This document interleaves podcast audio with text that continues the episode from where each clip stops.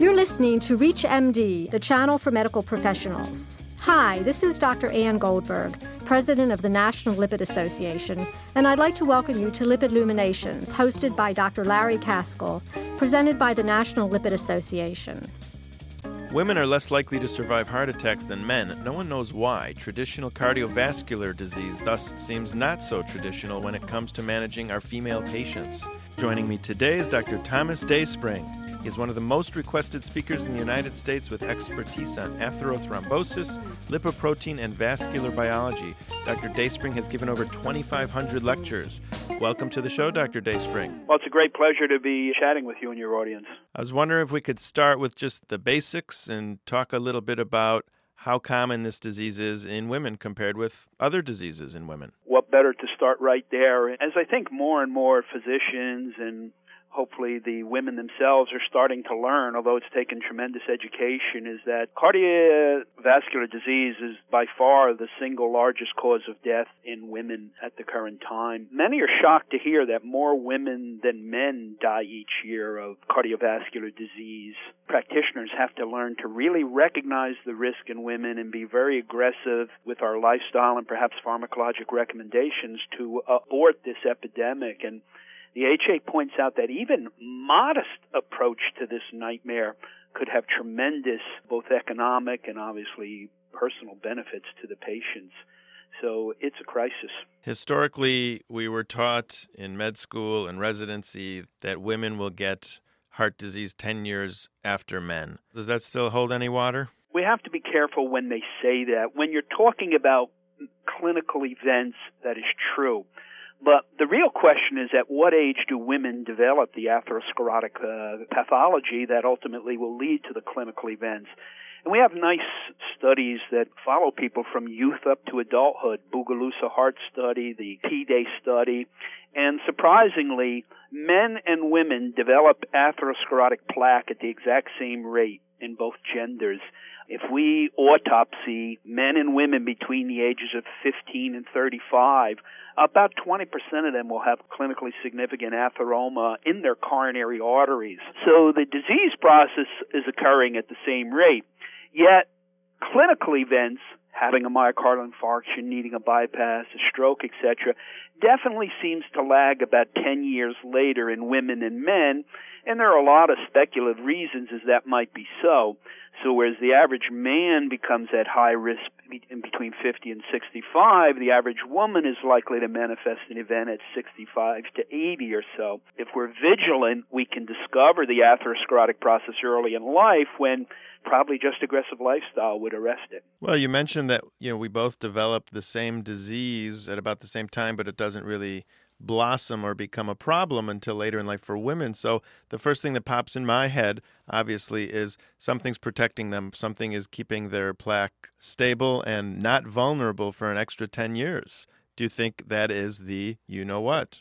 Obviously, the thing that would jump to both of our minds are there are obviously hormonal differences between genders, and could the hormones at play somehow have an effect here? And I think many of us believe that's true and uh, later on we'll get into some of the specifics of what exactly hormones, both androgens and, of course, uh, estrogenic hormones, might play in modulating the vascular system. Dr. Dayspring, are there risk factors that are a little different for women, or are they pretty much the same as for men? In general, risk factors are the same, although when you, talk about some of the, list, uh, the lipid risk factors, there will be uh, gender differences or so. But in the most recent guidelines from the American Heart Association, by the way, they're the only organization that has specific cardiovascular guidelines dedicated to women.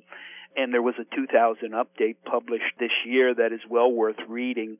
The risk factors they list for women are smoking, poor diet, physical inactivity, central obesity, family history of premature vascular disease, hypertension, dyslipidemia, the metabolic syndrome and poor exercise capacity.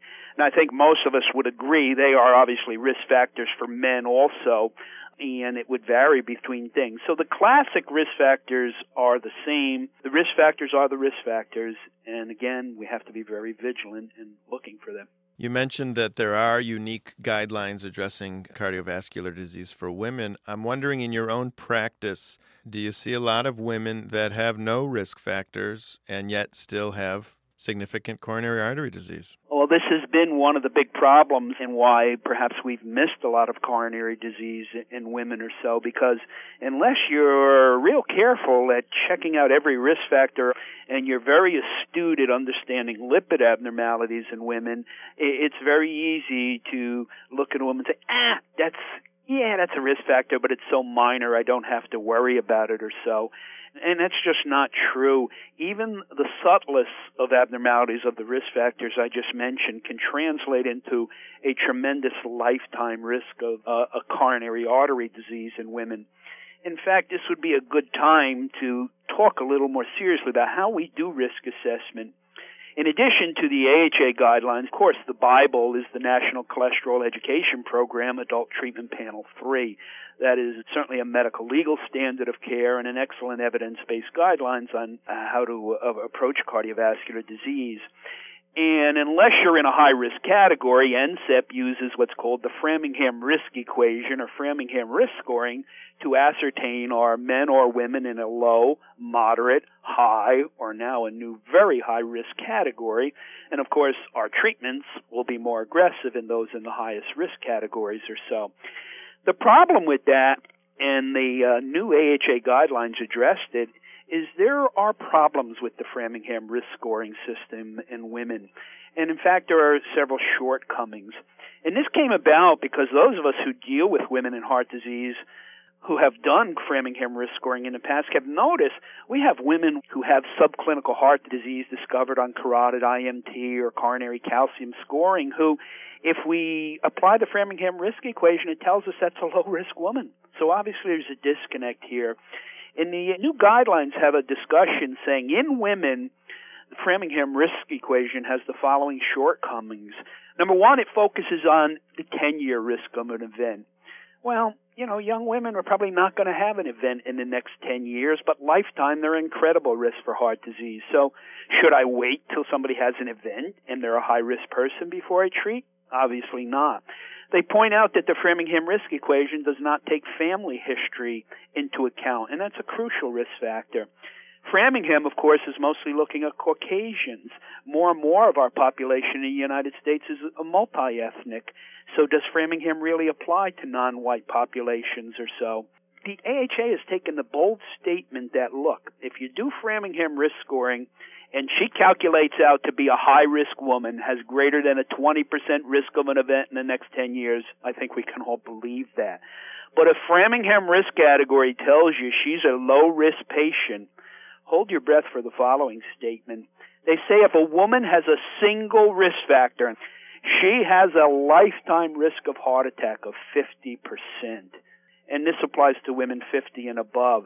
So if you have a 50 year old woman who has poor exercise capacity, a 50 year old woman who has subtle hypertension, a 50 year old woman who has one lipid value out of control, she has a 50% risk of lifetime. Her 10 year risk may not be high, but ultimately she's going to be buried with this disease. And I think you and I would want to get in there with serious recommendations to have her correct her risk.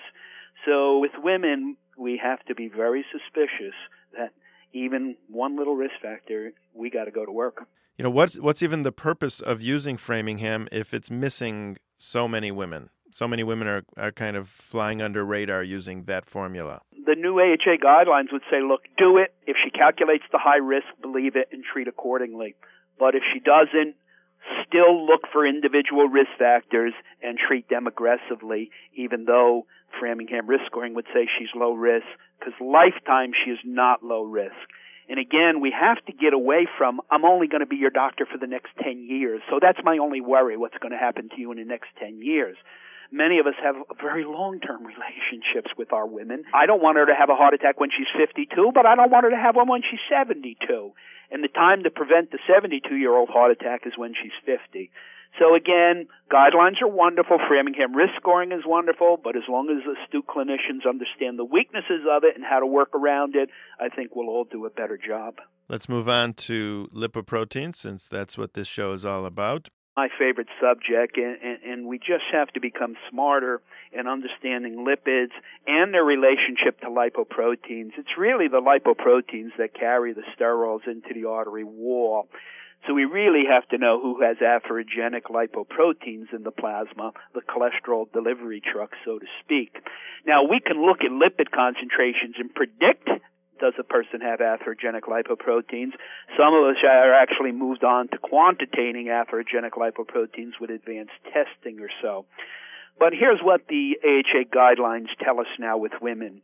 It would be very desirable if every woman in America had a total cholesterol under 200 milligrams per deciliter or an LDL cholesterol under 100 milligrams per deciliter. Both of those are lipid surrogates of atherogenic ApoB containing lipoproteins. So if they're high, clinicians must address restoring these levels to normal using lifestyle, and if lifestyle is not done or it doesn't work, then consider pharmacologic treatment. There are no gender differences with total or LDL cholesterol levels, although the women's guidelines doesn't put it in three or four categories. They just wish all women had an LDL cholesterol under 100. With respect to triglycerides, they agree with NCEP. A desirable triglyceride level is above 150 for the reason that women with trigs above 150 probably have too many atherogenic ApoB, VLDL, and LDL particles, and if we could lower trigs, those atherogenic lipoproteins would be minimal. For years, we've thought there was a big uh, gender difference in triglyceride levels, which may be related to the hormones. Although the most recent meta-analysis, which was a quarter of a million folks, showed triglycerides as a serious risk factor in both genders, but there's plenty of earlier data suggesting that triglycerides may be a little more serious in women. Perhaps it's related to there's increased insulin resistance and metabolic syndrome in women as they age. The one lipoprotein or lipid concentration that there is no doubt there are gender differences would be HDLs. The AHA says it'd be nice if women had an HDL cholesterol greater than 50. As you know, with men, 40 is usually considered acceptable. And the gender difference there is easy to explain. Androgens suppress the formation of ApoA1, the HDL precursor particle. Androgens induce hepatic lipase, which remodels HDL into small particles. Obviously, women have less androgens than men. I'd like to thank our guest, Dr. Thomas Dayspring, for joining us today. I'm Dr. Larry Kaskel, and for comments and questions, please send your emails to xm at reachmd.com, and thank you for listening. Thank you for listening to Lipid Luminations, presented by the National Lipid Association. For more information, please visit www.lipid.org. ReachMD, the channel for medical professionals.